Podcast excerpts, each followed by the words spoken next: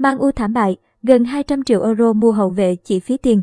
Man U thảm bại 1-4 trước Man City trong trận đấu mà hàng phòng ngự giá gần 200 triệu euro của họ bị đối thủ vùi dập không thương tiếc. Huấn luyện viên Ralph Rangnick khó thể đưa ra nhiều con số để chỉ ra rằng khả năng phòng ngự của Manchester United được cải thiện đáng kể trong thời gian gần đây. Tuy nhiên, không có thống kê nào che giấu được sự yếu kém của hàng thủ quỷ đỏ ở trận derby trên sân Etihad mới đây. Huấn luyện viên Rap Renick tung ra sân bộ tứ vệ gồm Harry Maguire, Victor Lindelof, Alex Telles và Aaron Wan-Bissaka. Tổng số tiền mà Man U phải chi ra để chiêu mộ bốn cầu thủ này là 192 triệu euro. Nhưng, đây tiếp tục là một trận đấu tồi của quỷ đỏ và cho thấy rằng họ sẽ còn phải tốn thêm nhiều tiền để nâng cấp chất lượng hàng thủ. Việc Man City chiếm thế áp đảo trong trận derby là chuyện bình thường. Dù vậy, cách Man U buông xuôi trong hiệp 2, đặc biệt là khoảng thời gian cuối trận bị coi là đáng xấu hổ. Họ đã từ bỏ. Điều đó thật đáng xấu hổ, cựu đội trưởng Man U Roy Keane chỉ trích các đàn em. Điều tồi tệ nhất về Man U là từ bỏ, đó là điều không thể tha thứ. Ai cũng có thể thất bại, nhưng thua theo cách mà họ làm, khi đang khoác áo Man U là điều không thể chấp nhận được. Man City có một trận đấu xuất sắc như thường thấy, nhưng đội chủ nhà có thể chơi được như vậy một phần là nhờ sự yếu kém của đối thủ.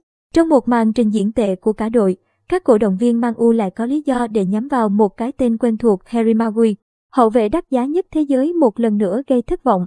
Magui như thể người vô hình trong bàn thua thứ hai của Man U.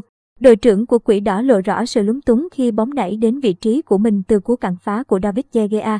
Trung vệ người Anh không phá được bóng ra khỏi khu vực nguy hiểm trước khung thành.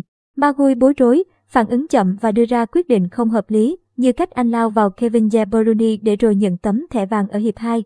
Người đá cặp với anh là Victor Lindelof, trong trận đấu mà Rafael Varane vắng mặt vì mắc Covid-19, cũng chẳng thể bù đắp được gì. Cặp trung vệ với tổng giá trị chuyển nhượng hơn 110 triệu euro có một trận đấu như vô hình trước tốc độ tấn công của Man City. Nhưng, họ vẫn chưa khổ sở bằng người đồng đội phụ trách khu vực cánh phải, Aaron Wan-Bissaka. Huấn luyện viên Pep Guardiola dường như đã xác định ngay từ đầu rằng cánh phải sẽ là điểm yếu nhất của hệ thống phòng ngự Man U. Man City tập trung khai thác khu vực này và thành quả là hai bàn thắng trong hiệp 1. Wan-Bissaka, người chưa bao giờ cho thấy năng lực tương xứng với giá chuyển nhượng 55 triệu euro, trở nên tội nghiệp. Anh phải phòng ngự trong một khu vực mà đối thủ dồn vào đó Jack Grealish, Joao Cancelo, Bernardo Silva và đôi khi là cả Phil Foden. Những bàn thua trên sân Etihad nâng tổng số lần thủng lưới của Man U mùa này lên 38 lần.